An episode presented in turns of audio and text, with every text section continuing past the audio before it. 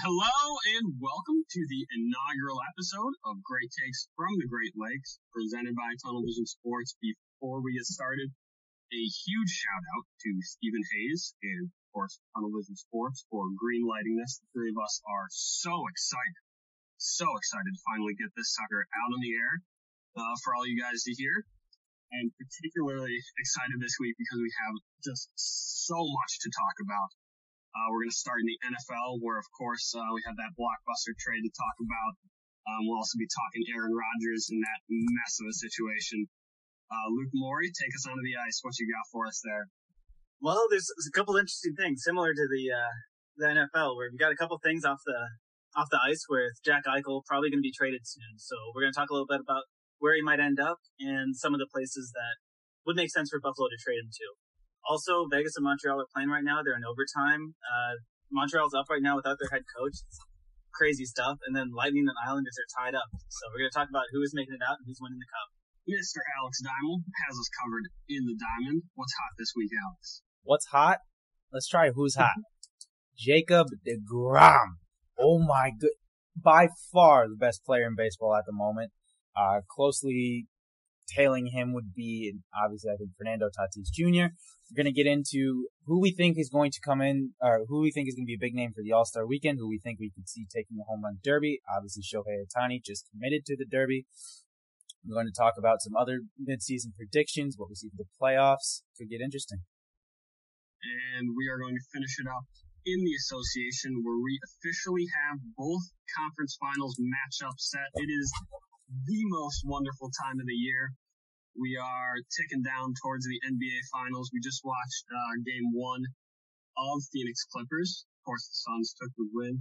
What's going to happen with the five seed in the East in the Conference Finals? Um, the Bucks who knocked off perhaps one of the most talented teams in N B A history. Uh, you're going to have to find out. Let's get started. Alrighty, let's get started in the N F L. Obviously, big blockbuster trade, probably the biggest one of, I think it's safe to say, without the offseason, the rest of the offseason happening, I think it's going to be the biggest blockbuster of the offseason, mark my words. Julio Jones traded to Tennessee Titans. Ryan Tannehill has to be the happiest man on the planet right now. He just has to be. There, there's no there's no going against it. He's now not only has a bowling ball of a running back, but he has Julio Jones and A J. Brown as his number one and two. I, I don't think you can ask for really much more. Um, As a quarterback, any thoughts? I mean, like, as a Colts fan, this made me very sad. Like, our chances of winning the t- uh, the A F C South are kind of out the window. But I mean, yeah, looking at what they got, like what they had to give up, the Titans had to give up for him: a twenty twenty-two second round pick and a fourth in twenty twenty-three, and they got Julio Jones in a sixth round pick. And like, it's just kind of showing that. Like, I mean, yeah, everybody kind of clowned Bill O'Brien when he traded away D-Hop, which is fair. Bill O'Brien, you know, he did, he did some questionable things as a... I will continue to clown him. I still will. You're fully justified for it. I think some questionable things might be a bit of a stretch. I think it's safe to say a lot of questionable things. Um, fair enough. I, I think he belongs... We enjoyed playing... He never should have left Penn State, but... Yeah. We enjoyed playing the Texans, that's all I'll say. But you're starting to see that, like, you really can't get a great return for high-end receivers now. Like, people are expecting to get good receivers coming out of the draft, which is fair. I mean, look at Justin Jefferson. Like, I mean, all the guys this year, Devonta Smith, that you're just expecting to be really high-end guys as soon as they're on the field. And it's just hard to get, you know, what you're coming back for. Because, I mean, Julio Jones just a couple years ago had a three hundred yard receiving game. And now you're trading him for a second round and a fourth? Like, that's just insane. Yeah, more more stats on Julio's three seasons. He's one of four players in the N F L ever to have three seasons with plus fifteen hundred yard receiving yards. He also just has just under thirteen thousand receiving yards in his career. That's over nine seasons. Um, I think it's safe to say he is a future Hall of Famer for the N F L. And I will say, after nine years and one Super Bowl appearance, I wouldn't blame him for wanting to change scenery. I think he's making a, and I think he's joining one heck of a spot. I say, I think it's safe to say that social media recruiting, in some form, in some way, is working. We saw it with DeAndre Hopkins. Now we're seeing Julio Jones. Who knows? This could be a new wave of how transactions are dealt with in professional sports. I mean, who knows? We might see uh, Mister Rodgers end up getting recruited that way. Um, oh boy. I would love it as a Lions fan to see him, uh, perhaps terrorize someone else this season. Um, but Aaron Rodgers, uh, if you haven't been following, has, quote, divided the fan base of, uh, the Green Bay Packers. And honestly, it has divided, I think, N F L fan bases everywhere. Because to be honest with you, whether he plays for the Green Bay Packers or not, I think is borderline fifty-fifty. I don't know if I can say with confidence whether he will be playing in the N F C North this season or not, but it is absolutely a lead-shifting move, whether he stays or not, whether he plays for the team or not, and honestly, whether he plays past this season or not, even if he does end up staying with the Packers. I don't know about you guys, but I am monitoring, monitoring that very closely. I will be very interested to perhaps get Rodgers out of the Lions division. Uh, you think that's a possibility? No complaints. Truly no complaints. As you said, I'm also a Lions fan. Um, I think one interesting thing to bring up is, obviously you said, uh, you know, they quote-unquote divided fan base. That came straight from the Packers president, Mark Murphy. And he went on to call Rodgers a, quote, complicated fella.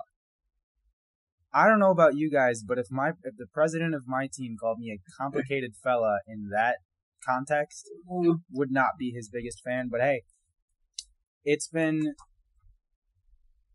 I don't remember the last time. Obviously, there was actually no last time for me that Aaron Rodgers wasn't playing in a Packers uniform, because he's been playing with them his entire career. And so, who knows? This could be a new wave of the N F L. It could be another you know, a generational shift where it's like with Tom Brady, who was a uh, Patriot forever. Now he's another you know era in Tampa Bay. We could see that with Aaron Rodgers as well, another elite quarterback. And like you said, as a Lions fan, would not be uh, opposed to it at all. Well, one interesting thing is looking at the Packers' history. There's no Packers quarterback that's played more than sixteen seasons with them. Bart Starr, Brett Favre, Aaron Rodgers have all played sixteen. So is Rodgers going to be the first one to break that, or is he going to keep moving on and keep that tradition going? It's it's an interesting point, but also I do want to touch on, speaking of Brett Favre, Rodgers, when he was drafted, Brett Favre still played. I think it was, I want to say it was another season or two that Brett Favre was his mentor, his coach. Two drafts, it was the twenty nineteen draft, the Packers took with their first round selection a quarterback, which was the big, I was I in my understanding, the big issue that started everything with the you know pack the Aaron Rodgers versus the Packers front office. Um, obviously Not Jordan Love, any help. Exactly, and Jordan Love, obviously the quarterback out of Utah State, interestingly enough, had a much better sophomore season in college than junior season. Uh, he had a one fifty point three Q B R his sophomore season, and then followed by a one twenty-nine point one Q B R his junior year. Do we think after a year of watching Aaron Rodgers, and even with everything that happened, do you think he's ready to be a franchise quarterback in Green Bay? I mean, I don't know. Franchise quarterback might be a stretch. I think, I think the real issue here is Jordan Love can step up, be a solid quarterback for them, especially in what is probably set to be a relatively, um, you know, easy uh, division. I don't want to say easy, but not the most difficult division in the N F C North. Uh, certainly we'll see what Justin Fields does panning out in Chicago. But I think the real issue is not how well Jordan Love can do. It's more of the opportunity cost of saying, you have the possibility of Aaron Rodgers on the table, and you're calling him a complicated fella and doing anything that's not borderline pleading to perhaps the most talented quarterback ever to try to get at least one more season, one more run out of him. Because why would you want anything less than that when you have that opportunity? I will say, though, as good as Jordan Love can be, he can't be a great quarterback in the N F L without some support. And one of the things that I think people are failing to realize is it's not just Aaron Rodgers that has been sitting out of the Packers uh, O T As. Star receiver Devontae Adams has been out as well, along with pretty much their entire receiving core. You simply cannot be a good quarterback without receivers, obviously. That's not how the game works. So I do think the Pack, I do think this is on the organization in of in some fashion. And I do think they need to get to the table and find a way to figure this out other than going to the media and discussing it that way. But who knows? Um, like I said, not to put too private, uh, too much of a point on it, but if Aaron Rodgers isn't on the Packers anymore and the rest of this, their receivers want to sit out, I got no issue. I got no issue. Yeah, well, like you're saying, I mean, it takes a whole team. And we're seeing that in the N B A with, like, I mean, the complete teams that are in the, you know, we're seeing both conference finals set up right now. And there have been a lot of injuries this uh, postseason, but the more healthy teams are kind of sticking it out so far. Christian, what are your thoughts on the basketball so far? Oh, my gosh. I don't know if you guys or if anybody listening saw Suns-Clippers game game one. I'm getting a uh, little jersey pump from uh, Mister Dymel here. Let's go. Wearing a, uh, a Valley jersey, a little D-book for us.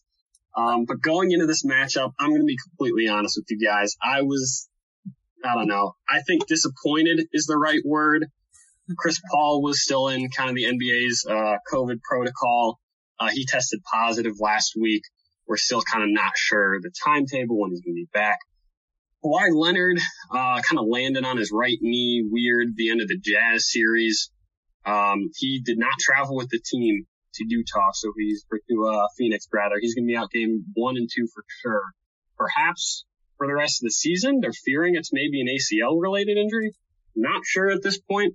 But I was ready to honestly throw away kind of game one, perhaps even both of the two first games in Phoenix, just because they're both missing what is, you know, their star player, perhaps their best player for both teams. Oh, my gosh. I was so wrong. Devin Booker versus Let's Paul go. George was electric. Electric. Phoenix, the stadium was rocking. That Feed me that triple-double. Incredible forty point triple-double. Oh, my gosh. It was absolutely insane. For any of you that didn't see the game, I am not kidding here. It's going to sound a little weird, but go back and watch just the third quarter in real time. Booker scored eighteen in just the third, including sixteen straight Suns points. Paul George had sixteen himself. He scored or assisted on sixteen straight there in that uh little run there. And let me tell you, Devin Booker is unconscious. He's automatic. I don't know, breathtaking, electrifying, whatever word you want to put in there. It's, it works for him. He's it. Booker is that guy. He had a forty point triple double in his first Western Conference Finals ever. He's doing it without C P three of all people, the best assist man in the league. I don't know. It's, it's hard to see without, if they're doing this without C P three, it's hard to see the Suns going anywhere but the finals. But I mean, Luke is exactly right. It was that entire team. Booker had forty, eleven assists, stepping up huge and distributing, playing the point a lot, thirteen rebounds. All three of those stats were game highs, fifteen to twenty-nine from the field. But it wasn't just that. For me, the big deal was Ayton, twenty and nine on ten of fourteen shooting. Mikal Bridges, fourteen points. Crowder, thirteen. Cam Johnson, twelve off the bench. Cam Payne, of all people, st- he was in the G League last year, starting in for Chris Paul. Had just a casual, just a little eleven points and nine assists. Absolutely huge. The Suns have, Suns have won eight straight games. That is going to be such a fun series to watch. Hey, I, I'm, I'm going to say it once, and I'm not going to say it again. Suns have Suns in four. Suns you see in four. that guy? That guy was at the game again. D Book reached out to him. Hey. Um, there was a guy. Uh, for those of you that don't know, that started um, little altercation. Well, uh, this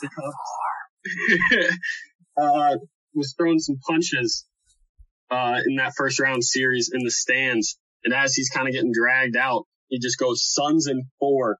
And Devin Booker reached out, found his info, hooked him up with a signed jersey and a ticket to game one. And he was there taking pictures with everybody, holding up the four. Oh, Phoenix was electric, dude. That was so much fun. And obviously, I think it's safe to say that the, the violence is not our favorite part. However, I lied earlier. I am going to say it again. Suns and four. Suns and four. Suns and four. That's going to be my motto for the rest of the, for this N B A playoff series. And into the, when they make the championship series, that's going to be my motto. I, I don't know. With the amount of, I don't remember, I, you guys I think will probably get it better than I would. With their drought that they went through without mm-hmm. an N B A playoff appearance. It yeah. is absolutely amazing to see them back. It it does take me back to the young Steve Nash days and watching him unfortunately go out against the Bucks yesterday, at least for uh, for K D and the Nets.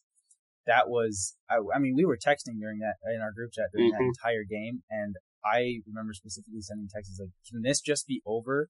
I don't have a dog in this fight, but this game itself is just becoming so nerve-wracking because there were so many, I mean, clearly, clear all-stars, clear legends that were playing mm-hmm. in that game that it didn't, we didn't know who was going to take the final shot. We didn't know what the score was going to come mm-hmm. out to because they were battling so hard. I think K D had the dagger to what I believe, if I'm remembering correctly, send them into send it overtime. To O T.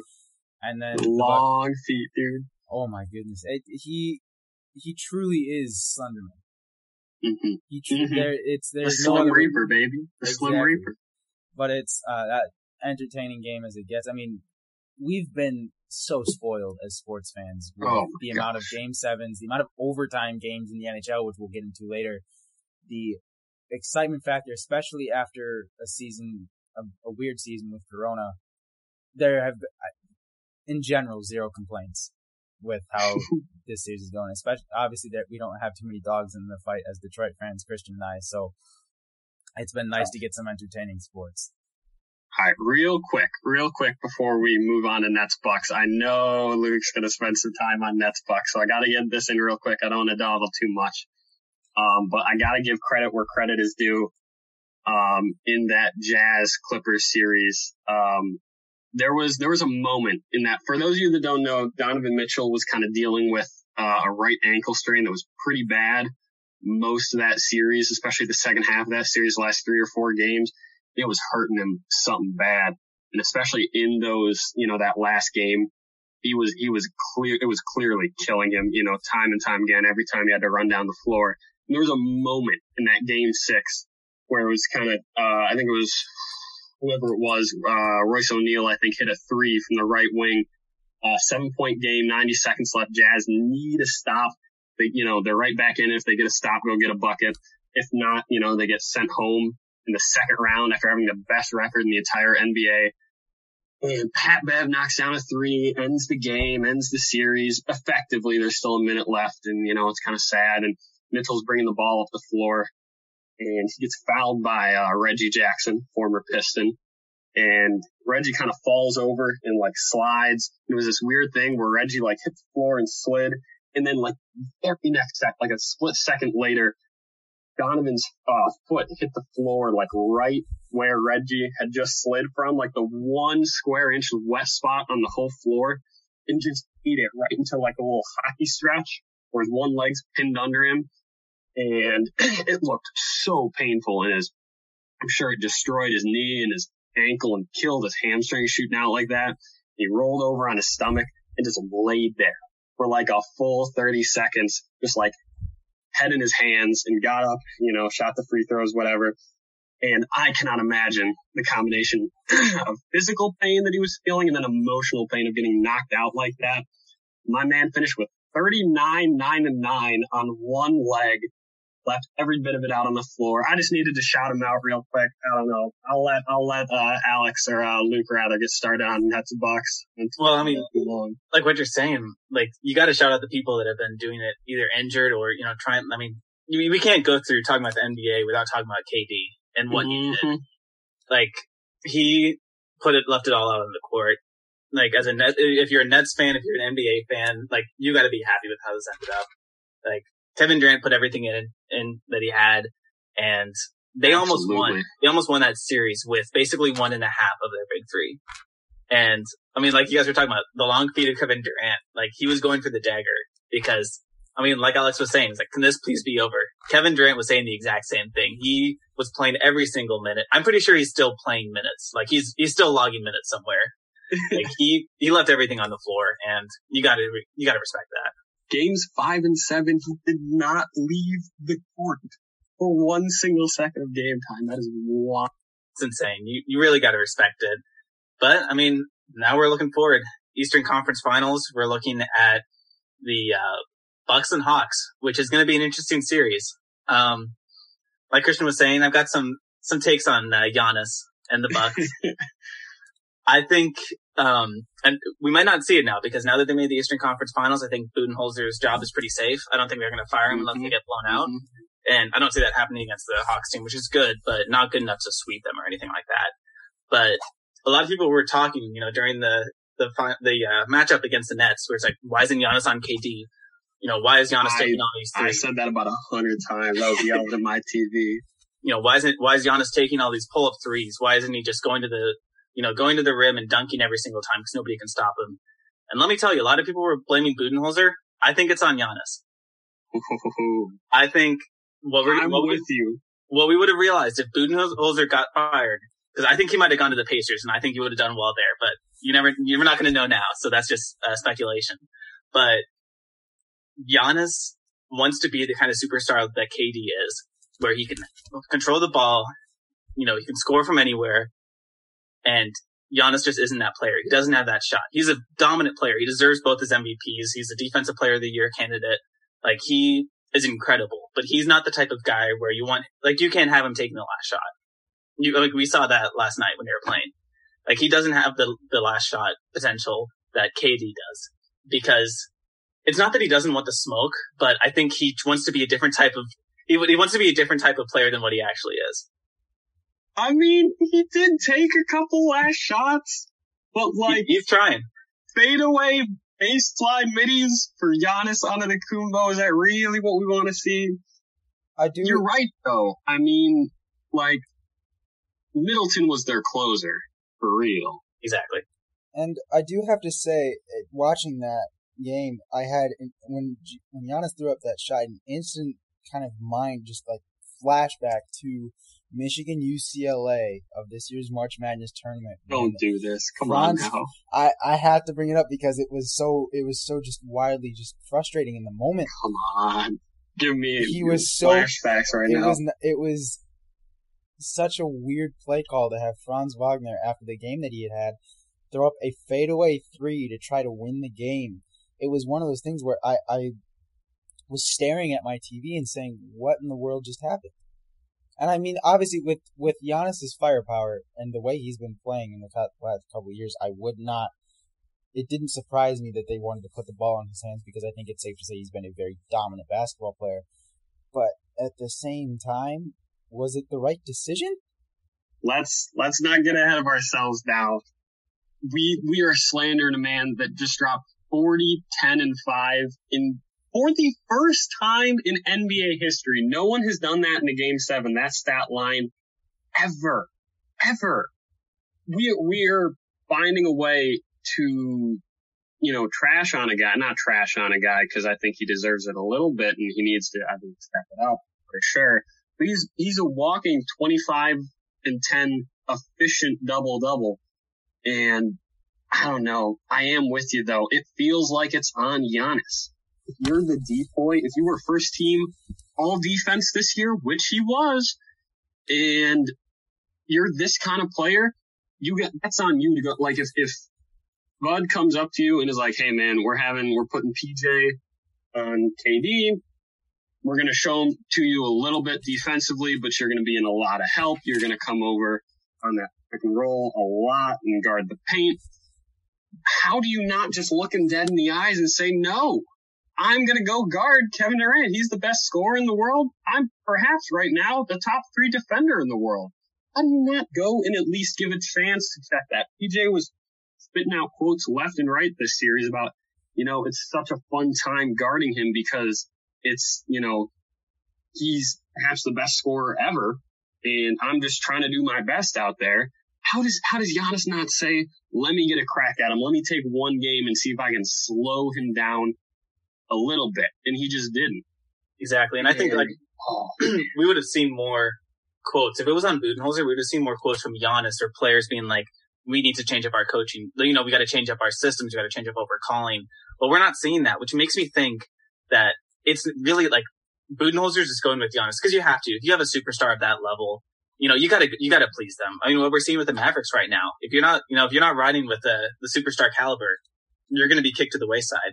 And I think, you know, Budenholzer is trying his best to make sure Giannis is happy, but Giannis is just trying to be a superstar player that he isn't while still being a superstar player. He, I mean, he deserves this two-time M V P. Like you're saying, he's a dominant player, like probably the most dominant paint scorer we've seen since Shaq. Like he and Embiid one hundred percent are the closest.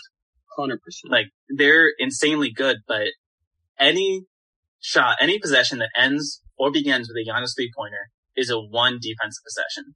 All right. They, they are frustrating when you see him take one dribble and do his little like bounce pass jump shot that takes like four years to set up, but he is shooting sixty-one percent in the paint. Like he just needs to get focused and like say, look around the court, look at the other five guys, you know, across this court from you and say, not a single one of them can consistently keep me away from that basket because they can't.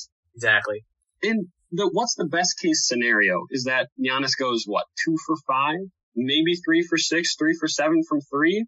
And any coach worth his salt, Steve Nash is not going to, obviously not anymore, but, you know, Nate McMillan's not going to look at a three for seven game from Giannis and go, man, better change up my coaching scheme. Got to go throw someone out on him, you know, hedge on all these screens. We got to switch everything. No, any coach worth his salt is going to look at that and say, we will take that one hundred percent. Because it's not just Giannis getting buckets down there. If all of a sudden you got to throw two, three guys in the paint, you got to help on every single dribble drive. And all of a sudden, you know, you're kicking it to wide open shots. It's helping this whole offense. And I think he's just got to do more of that. Despite all of that, it is providing some very entertaining basketball. Like I, that's, I do want to mention that again. I'm also going to mention again for the last time this episode, I promise. Suns in four. Oh, Suns Lord. In four. Speaking of entertaining sports and entertaining playoffs, I think we got to roll into the N H L really quickly. Yes, sir. Both right. West, Eastern and Western Conference playoff series tied at two apiece. New York Islanders, Ryan Pulock. Oh, my goodness. City of New York, you better buy that man a steak dinner. Oh, my goodness. The entire city, the entire city of Queens, everybody on Long Island owes that man. What a save. The... Varlamov was all the way on Mars, and he comes in to save him. That I mean that that was a great way to, in my opinion. We talked about entertaining, and you know that was a bite your nails, your heart starts pounding type of game at the end there. Awesome to watch. We also have on the other side Montreal and Vegas. Vegas just tied up that series at two-piece in overtime. I do want to mention really quickly in that series, Cole Caulfield, the rookie Cole Caulfield, leads rookies in the N H L playoffs with seven points. By far, by far the best rookie of his class so far. He's panned out amazing. He just got called up to the N H L just before they Montreal hit the playoffs. He's been playing extremely well. Luke, we've talked about it. We didn't know if anyone was going to be able to, you know, blow by the Lightning, but I'm confident in the Islanders right now. I think their energy has been insane. They're not backing down. And yes, especially with a Lightning team that has a lot of firepower, we've seen it this entire playoff series. I still like the Islanders. I'm still going to roll with them uh, for the rest of the series. I, I, don't think, I don't think you can deny that type of energy that they have. And Matthew Barzal's been playing amazing, so like Brock Nelson. Any thoughts from you guys? Absolutely. I mean, I think what you're seeing, you're seeing almost the same series in both divisions, where it's one really high-powered team in Vegas or Tampa Bay, and then a, a more opportunistic, grinded-out-on-defense style with Montreal and New York. And you're really seeing, like, the grinded-out, opportunistic style is really working. Yeah. Like, New York's getting some great op- opportunities. They're flying. Like, they are soaring past everybody. Nobody can keep up with them speed-wise. And you're seeing the same thing with Montreal tonight. Montreal was skating circles around Vegas, and Vegas couldn't do a thing. And Vegas barely escaped with the win. Just some good goaltending by Robin Leonard. I mean, you have to say at that point it's probably a good pull to take out Marc-Andre Fleury and start Leonard. But it's a fun series on both sides. You're seeing a lot of, you know, like there's no real certain, you know, like in the N B A, you know, during the two thousand fifteens, two thousand twenty, you know, you knew the Warriors were going to make it to the finals. You just knew that was what going to happen. And we don't have that kind of certainty right now, which makes it more fun because, honestly, anybody can make it. Anybody can make it and anybody can compete. And I would honestly think nobody's going to be upset with whatever Stanley Cup finals we're going to get. I think Montreal and New York would be a lot of fun, just seeing the two styles go head-to-head. I, I do think that'd be great. And I also do want to point out that there isn't a single number one seed left in the N H L playoffs, which I guess for us, like we, I mean, we've mentioned it time and time again this uh, this episode. Entertaining as all can get. Watching these upsets in these series, I mean, we saw Colorado get uh, get beaten by the Vegas last series, with Vegas being the number two. Montreal upset in, in seven. They amazing comeback against the Toronto Maple Leafs, the number one ranked Toronto Maple Leafs. Uh, the Canadians were number four in their uh, in their bracket. The Lightning number three, and the Islanders also number four. We have two number four teams still standing. And for those of you who don't know, the lowest seed you can have in the N H L playoffs is what, Luke? Number four. That's insane. It's crazy. This is this is what this is what makes it so entertaining for me. It's like with March Madness, where you see all of these great upsets. It's like Oral Roberts being the fifteen seed, defeating Ohio State this year. That is what is making this such a great time. And I think, like I mentioned, it is such a huge sigh of relief after the way the turn that sports took with the with COVID and in twenty twenty. It is awesome to see that back, and with fans. We do have to mention hockey with fans again. Oh my goodness. So good. So good. Watching the, and I, I did deem it the Bubble Cup last uh, last season with the N H L. It was just not the same. When, you know, you hear that horn go off when someone scores and you expect to see however much or however thousand fans jumping and screaming and yelling. Having that back is just electrifying. It, it makes all the difference in the world, and for that is truly a sport where the fans do matter. But, um, and like we've talked about, it is, we're just so happy to have all of this back and have it as close to normal as we can get. I do want to predict it now. I do think it's going to be the four seeds facing off in the Stanley Cup Finals. I think we're going to see Canadians, Islanders, Stanley Cup playoffs, Islanders coming out in six. You heard it here first. That's what we're going to roll with. Luke, who's lifting the Stanley Cup at the end of the season? I still got, like, I was calling Lightning for a while, but I think I've got to change it up a little bit. I don't think they're going to make Let's it. Go. I think the Islanders are going to pull it out, and I honestly see the four seeds. I think, like, I watched most of tonight's game, and yeah, Vegas pulled it out, but Montreal looks so much better. I see the four seeds facing off too, but I think Carey Price might eke out one more win, and it might, I, I could see it easily going to six or seven, though. It's not going to be an easy series either way. It's going to be an absolute blast. Both of, both of Luke's uh, championship pick teams in the N B A are currently sitting on the bench, but so are mine. And I never said I was perfect. I do also want to mention, obviously we talked about earlier, we, we do need to talk about Jack Eichel. Uh, obviously the Buffalo youngster still has a lot of playing time left in his career. What team do you think needs him the most right now, Luke? Where do you think, what team do you think is really needing a Jack Eichel-esque player on their team? Well, the interesting thing is I think the Bruins could really use him, but I don't think they're going to be able to get him. I think after getting Taylor Hall, they're they're going to try to re-sign their own guys and just keep it that way. I think the Wild make a lot of sense because they've got a lot of good young talent. They've got a you know decent solid core. They've also got two um, overall picks, first round picks, which would help a lot. They'd probably be able to. They probably send at least one of them over uh, to Buffalo, which would also help Buffalo because Buffalo obviously has the number one overall pick, and then if they get another one later on, it's more times to rebuild. I could see the Wild doing that. I think also the Kings is a really interesting one, the L A Kings, because they're not that far off from really contending again. They're kind of in the rebuilding. They obviously let go of Jeff Carter, went to the uh, Pittsburgh Penguins, but they're not too far off. They've got a good one two punch, but it's going to be interesting. I think the one team that people are kind of saying might be a possibility that I'm not seeing is the Blue Jackets. I just don't think that's going to happen. I think they've already, you know, they got uh, Patrick Laine. I don't think they're going to swing for another guy. I think they're just going to try and, you know, figure out what they can do in the draft and just start building that way. But what are your thoughts, Alex? He is. I, to be honest, that's one of the things that we, we and I mean, we've mentioned it over and over with Entertaining Sports. The when it comes down to players like this, and talks about where they're getting traded, we could see another. I, I think it's too soon to predict where exactly he's going to go, but I do think we are probably going to see, as soon as the Stanley Cup playoffs are over, I think we're going to see teams and players calling for Eichel, wanting him to come join their team, wanting to see him in their own uniform. it'll be interesting. I don't, I do agree with you. I do, I don't think Boston has much of a chance to get him. I think they are going to stick with their guys. I do think the Wild, I, the Wild right now are my front runner. I think obviously they have potential with, um, uh, they did just lose to the, lose the Knights this, uh, this season in the playoffs, but I do think they have a lot of potential. I do think that is a great spot for him to land. It is a hockey town, obviously a hockey state. And I think that'd be a wonderful landing spot for him. And I do want to speak of, you know, we just talked about the draft.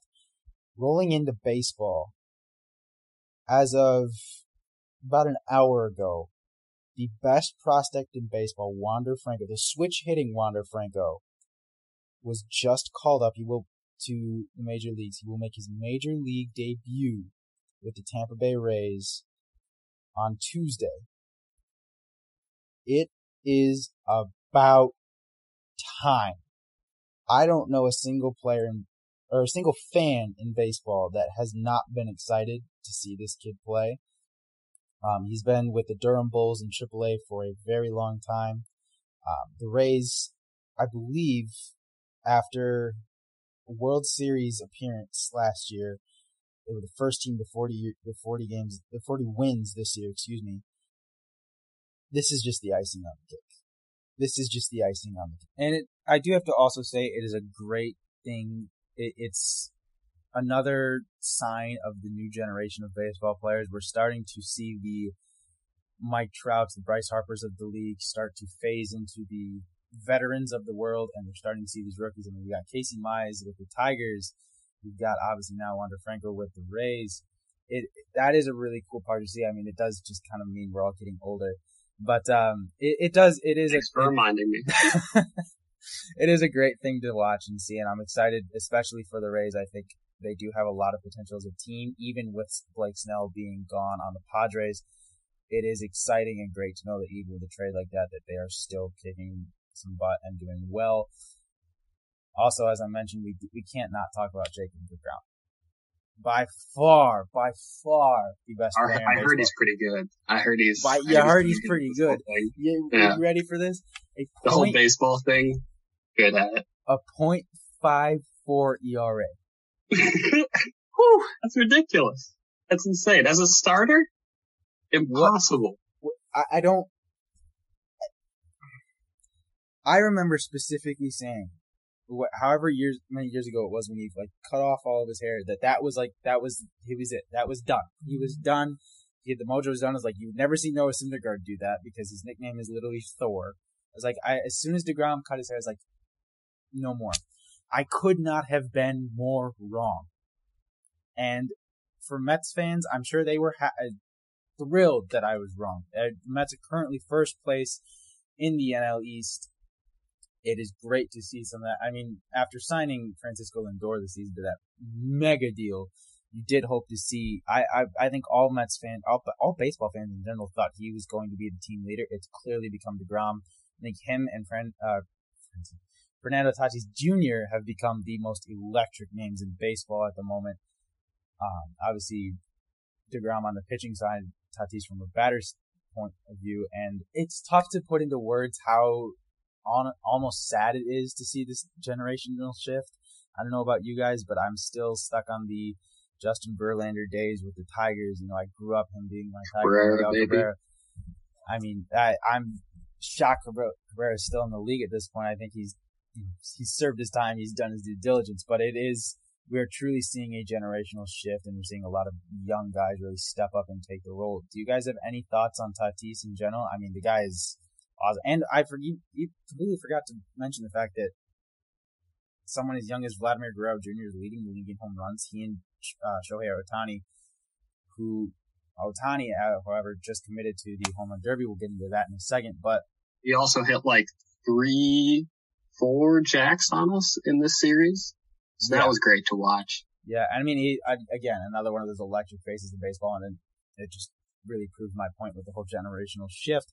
Um, I do think it is one of those things where we're going to see a bit of change into these teams. I, I mean, we saw it with the Astros. They really, they tanked, they tanked, they tanked, they got, they, they drafted, they drafted, they drafted. I mean, Toronto's big stars right now. They got Bo Bichette, Vladimir Guerrero Junior Kevon Biggio, whose dad also played in the majors, is a huge part of the Blue Jays farm system as well.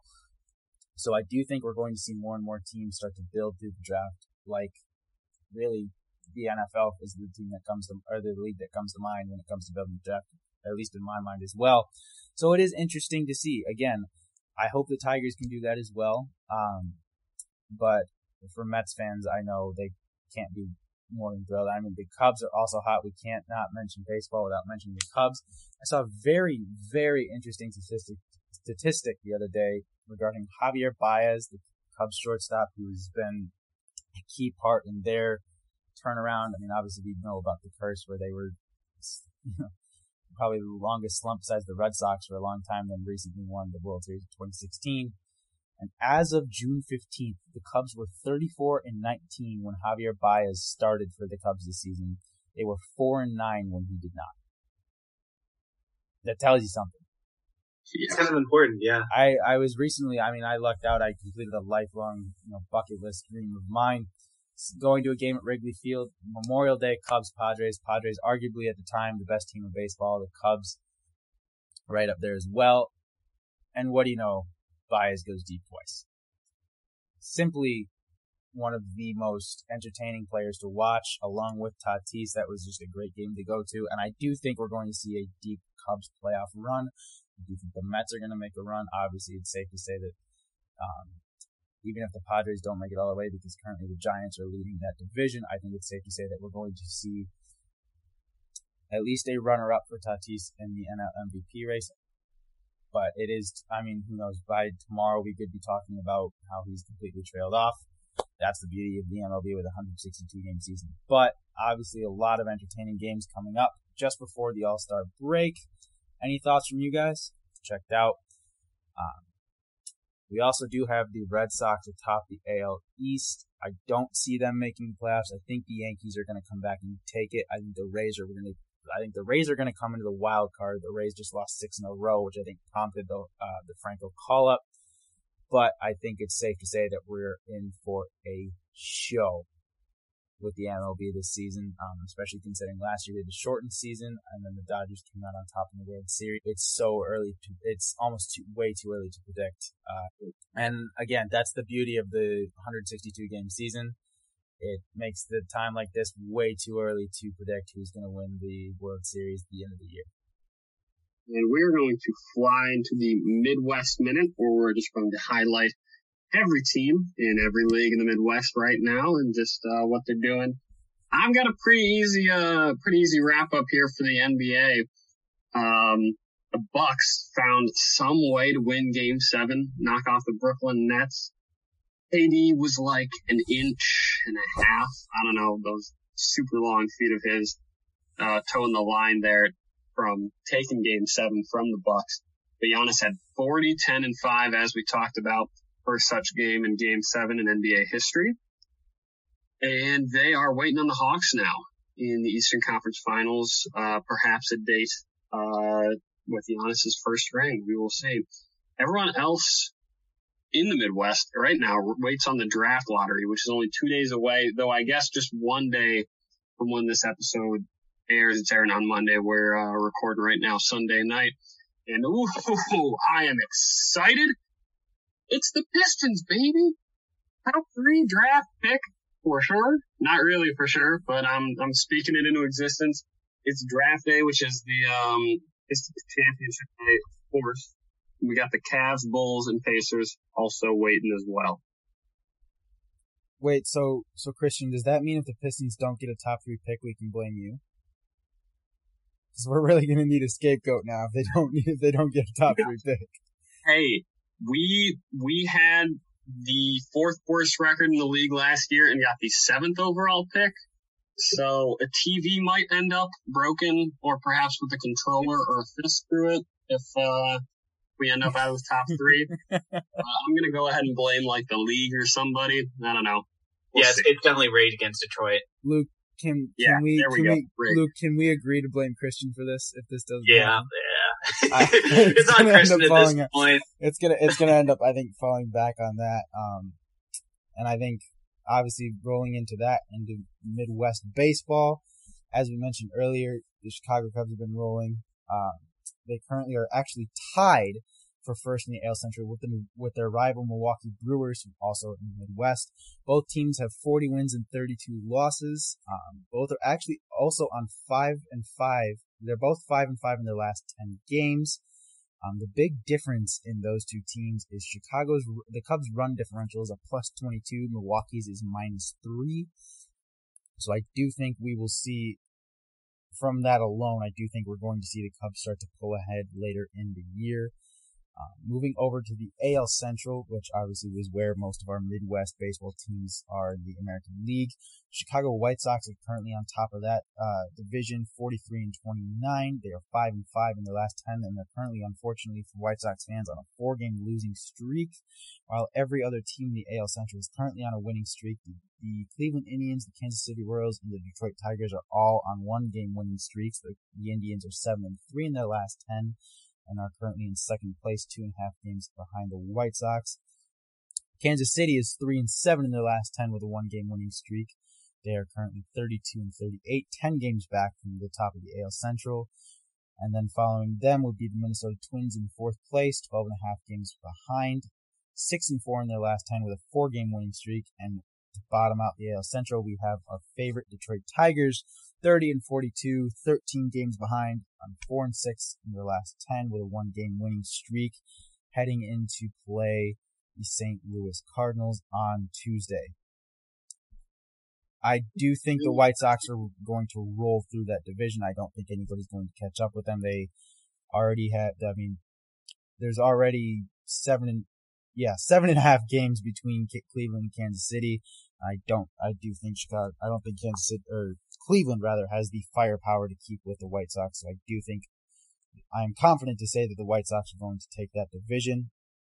And Midwest baseball has been rolling. I appreciate you calling it a win streak at one game. I'm just got it. You know what? You know what? I'm I'm rolling with it. A win is a win. A win streak's a win streak. Mm-hmm. A win is a win. That's all I'm going to say. Baby steps. Baby steps. That's all. Oh, man. All right, and now moving into uh, some Midwest hockey. Uh, similar to uh, Christian with basketball, it's No, not that much going on right now. Uh, most teams are just waiting for the draft, which will happen in July. Uh, the Columbus Blue Jackets, they have the fifth overall pick. They were the worst scoring team last year, so they kind of need some scoring up front. But they're also looking to trade their uh, star defenseman, Seth Jones, so they could really use a defenseman. So it really depends on who's available, who gets picked beforehand, before them. But um, Simon Edmondson, six foot four, two oh three. Really good left-handed defenseman. Um, he looks really solid. You could also look at U of M's uh, Kent Johnson. He can play either center or left wing, bring some scoring depending on the rebuild. Um, they also have the twenty-second pick, so they could go for some offensive depth there or defensemen depending on what they picked previously. Detroit Red Wings, uh, sticking with some Detroit, they got the sixth overall pick. They have a solid core, honestly. Like, they've had some rough years, but they've got some good talent around them. They just have to kind of complete it, bring it around together, keep them growing um, a little bit. But I think the one the one position they really need is a good goalie. Um, and Jesper Wallstedt is a top international prospect. I think he looks really good. I've been continuing to watch some of his tape. He looks really good. They've got two picks. They've got both picks number six and pick number twenty-three. And goalies have been picked very high in the top. So it could happen at six, but I also think it could happen at twenty-three.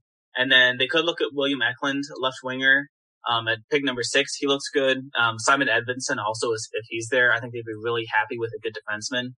But again, it kind of depends on who, they, who gets picked in front of them. And then pick twenty-three, I think, will depend on what they get. Chicago Blackhawks, they have the eleventh pick, and it's really big for them because they're going to decide if they're going to keep Jonathan Toews and Patty Kane or if they're going to blow it up. Um, but either way, they they could really use some solid wingers. So Matthew Coronado is really good. Scored fifty-six goals in fifty-nine U S H L games. So he can put the puck in the net, and really that's all you need. We're seeing that in the playoffs. If you can put the puck in the net, you're going to be around for a long time. So it really depends. He can play center or wing, so you can play with Toews and Kane or replace one of them if they get traded. And last but certainly not least, the Minnesota Wild, who we talked about with the Jack Eichel sweepstakes. Um, they, you know, they've got the twenty-first and the twenty-fifth pick. They need some right wingers. So they'll probably look for some right wingers, probably a two-way winger and then an offensively minded winger. But we'll see what happens if they get Jack Eichel. I think they'll be really happy to give up one or both of those picks for him. All right, we are sliding now into Michigan madness, where we're just talking all our lovely Michigan teams. Um, Detroit in every sport, doing just so great right now. But to be honest with you, we got a lot of positives uh, for the future, I guess. Maybe not uh, so much winning right now. Um, we'll start over in the diamond with Dymel. What you got? Uh, speaking of positives, I mean, I do think the future looks very bright, and I think an example of that is Spencer Torkelson, who just got called up to Double A. Obviously, not in the majors as of yet, but the twenty twenty first-round pick of the Tigers of Arizona State has been playing extremely well. I am very much looking forward to seeing him come to the majors soon. I think Casey Mize has also been playing really well, and I cannot mention Detroit Tigers right now without talking about Matt Manning, who personally I think did very, very well in his first career major league start. He was the twenty-sixth, he was the first overall, or was the first round pick of the Detroit Tigers in twenty sixteen. Um, the Tigers up and comer had five innings, through five innings, had allowed four hits, uh, had allowed two earned runs, and had three strikeouts. So not bad for his first career start. Um, I do also think it's, we talked about earlier with Houston how they built through the draft, and I do, I do think Detroit has done a lot of that recently. I think that's been one thing that they've really you know, emphasized is building through the draft, building through young guys, and trying to get a new generation of Tigers baseball. Um, it'll be interesting. I, I don't, I, I think Casey Mize has been a little bit up and down. I think so is Tariq Skubal, so it's tough to say exactly where they will be um, in the future. I'm just, like I said, I'm just excited to see Spencer Torkelson at some point. They're both, uh, obviously he's in Double A. He's got two more leagues to go through. It's the impatient fan in me that just wants winning right now, but obviously winning takes time. To steal the Philadelphia seventy-sixers motto, trust the process.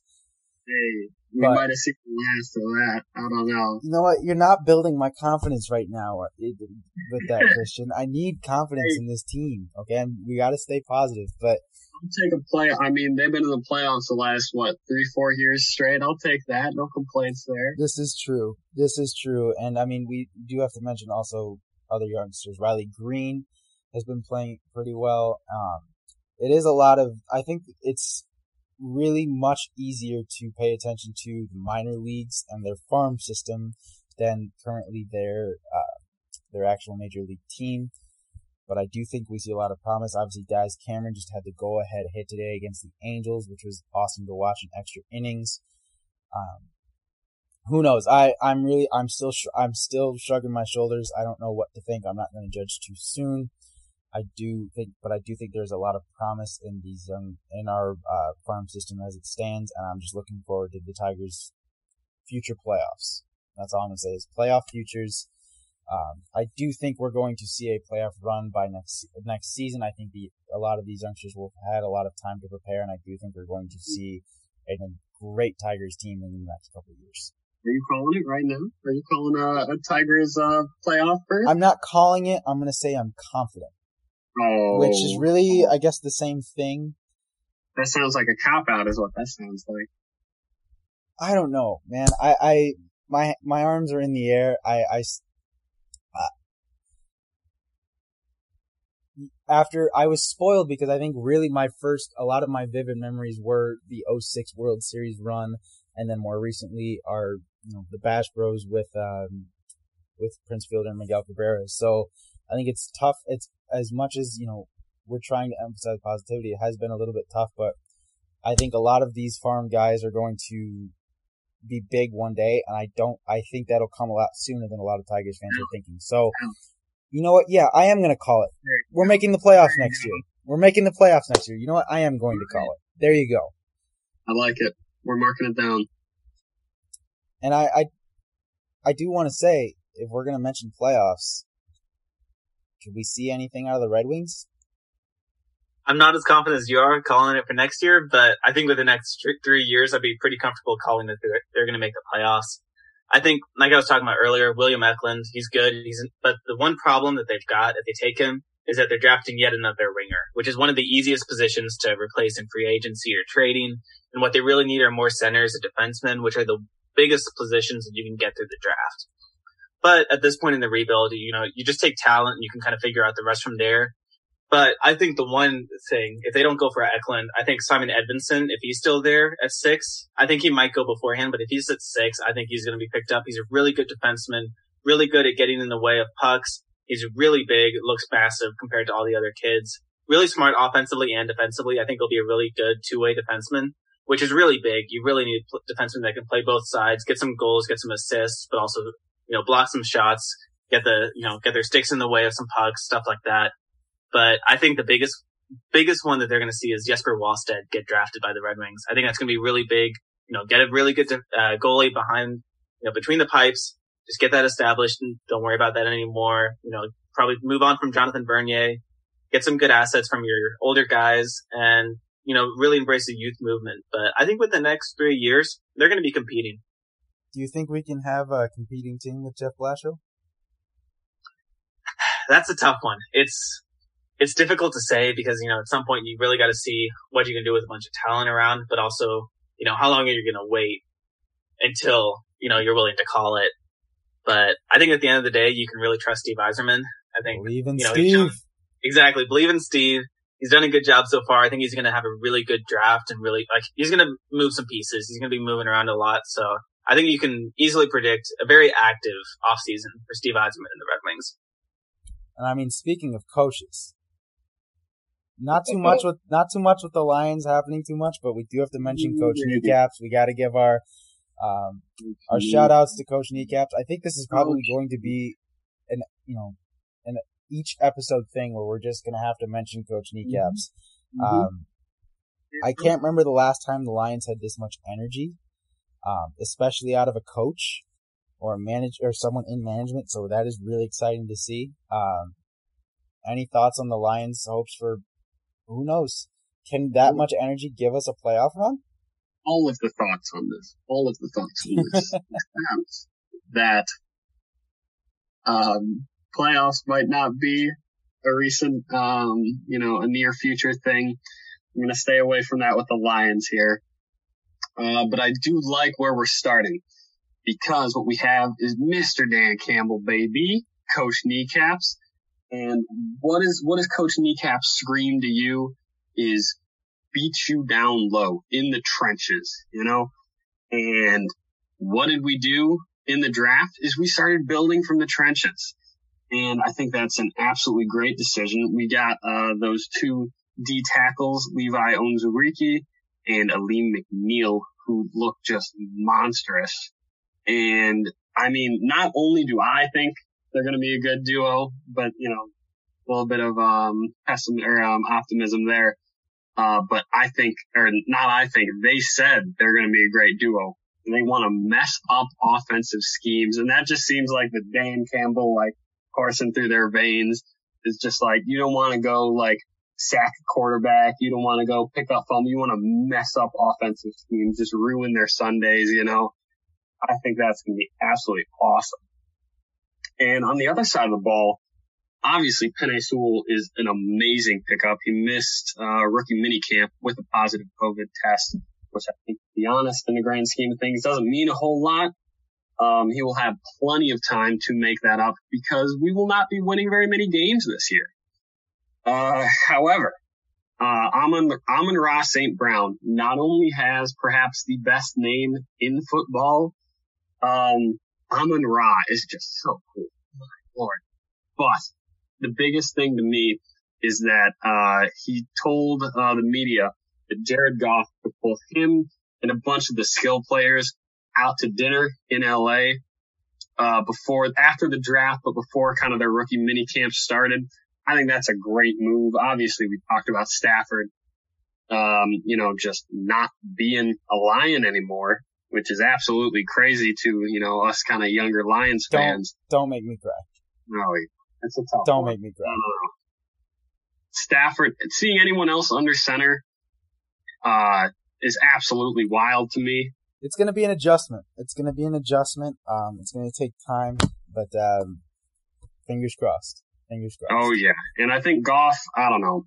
To be honest with you, total honesty, not the most confident in his ability to win uh, with this team, but he has absolutely started on the right foot, getting to know those skilled players, not just football-wise, but evidently there was a lot of personal talk, getting to know them as people.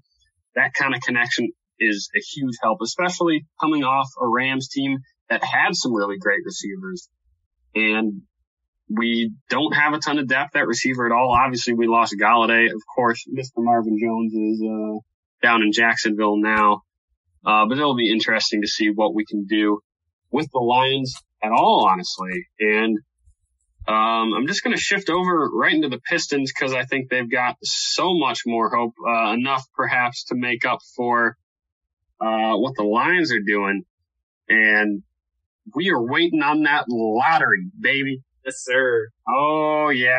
I'm still blaming I'm, you if we don't get the third pick. Oh, or top three pick. It's don't still, start. It's going to happen. You gotta, you gotta heap some praise on me then if we get, like, the number two pick then. I'll take that as well. All right, that's that's a deal. That's a If deal. We get number one, we'll buy you a steak dinner. How about that? There you go. I'll take me, I'll take me some Cade Cunningham. I mean, uh, Luke's sitting there in an Oladipo jersey back from the Pacers. I don't know. Um, they've got decent odds, too. Uh, but I think we're going to save the lottery till next week just because, you know, it hasn't happened yet. It's right around the corner, though. And I don't want to start talking about who we're going to draft at number one if we end up with seven. Um, but they just recently released, uh, I think two or three days ago, the all-rookie teams. And who is making an appearance on the first team? Mister Sadiq Bey out of Villanova, the greatest Piston of all time. I'll say it now. Um, and sitting just below him on second team, Isaiah Stewart. Big Stew. Oh, big, that is so cool that he's got a nickname in his rookie year. Big Stew is awesome. He embodies that same kind of mentality of just blue collar, Dan Campbell, get to work in the trenches, in the post, grabbing boards. He was second on the team post all-star break, seven point six rebounds and a team best block and a half a game. fifty-five percent from the field. And here's the thing. I've got the um, the vote distribution in front of me here for the all-rookie teams. And if you look at the all-rookie first team, there is not one single player over six five. Not a single one. And you're making, you're talking about, especially with the all-N B A teams, putting Joel Embiid in the second team just because Jokic was also a center on first team. You had to put the guy second M V P voting on the second team because they're trying to make a team, you know, point guard, shooting guard, small, big forward, and then a center. There is no center on first team. You know who who would have worked, you know, just perfectly in there at center? Biddle Beef do. Center that is in the voting? Do not understand how that works. But, you know, at the end of the day, it is all cosmetic. Second team versus first team doesn't really matter a whole lot. What does matter is how good these guys are going to be. And I hate to say it. I kind of don't. It, it shows how replaceable the old style centers that can just go to work and get rebounds are. Losing Andre Drummond and basically not missing a beat down there. But I am so excited for these young guys. That core of Sadiq and Sue and Stu and Killian Hayes, and of course, Mister Jeremy Grant, second in M I P voting. Uh, he did lead the team in scoring, of course, and I cannot wait to add, fingers crossed, Mister Cunningham uh, to this core as well. Steak so dinner's I'm, on the line. Steak yes, dinner's on the line. So, Christian, I'm curious. You're not mentioning uh, Sekou Doumbouya with that young core. Are you uh, kind of calling it quits on him? Okay, all right. You're opening a can of worms here, and I'm going to be careful not to go on a rant. But Sekou, I'm actually, I'm holding out hope for Doumbouya. I love his game. I think it's kind of that Giannis-esque uh, hit-or-miss Euro guy where you're just looking at, like, the length and the athleticism and the, the way that he can get downhill. And he's got a decent outside shot. I'm not going to lie. I love Dwayne Casey, but I had a big problem with the way he played Sekou in that he did not play Sekou. Like, he would play decent in his minutes, But that was something I had, I didn't really like early on when uh, Svi was still on the team. It was basically mutually exclusive at shooting guard, whether Sadiq or Svi was on the floor. It was just if one was playing well, the other would get zero minutes. I think it was the same kind of with Sekou and some of the guys, even up at shooting guard, at like Josh Jackson, uh, just kind of taking uh, uh, Isaiah Stewart, just kind of taking minutes from him. Um, so I wasn't thrilled with him not playing as much, but as far as a significant part of our young core going forward, I don't want to go as far as pass on him, but I'm going to say I, re- I really hope he plays better. How about that? That's fair enough.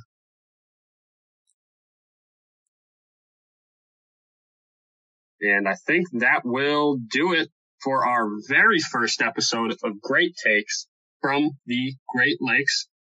Alex Dymel, Luke Morey, and yours truly, Christian Pagdimit, are signing off. And please share and listen to any future episodes of the podcast on Spotify, Apple Music, or Apple Podcasts.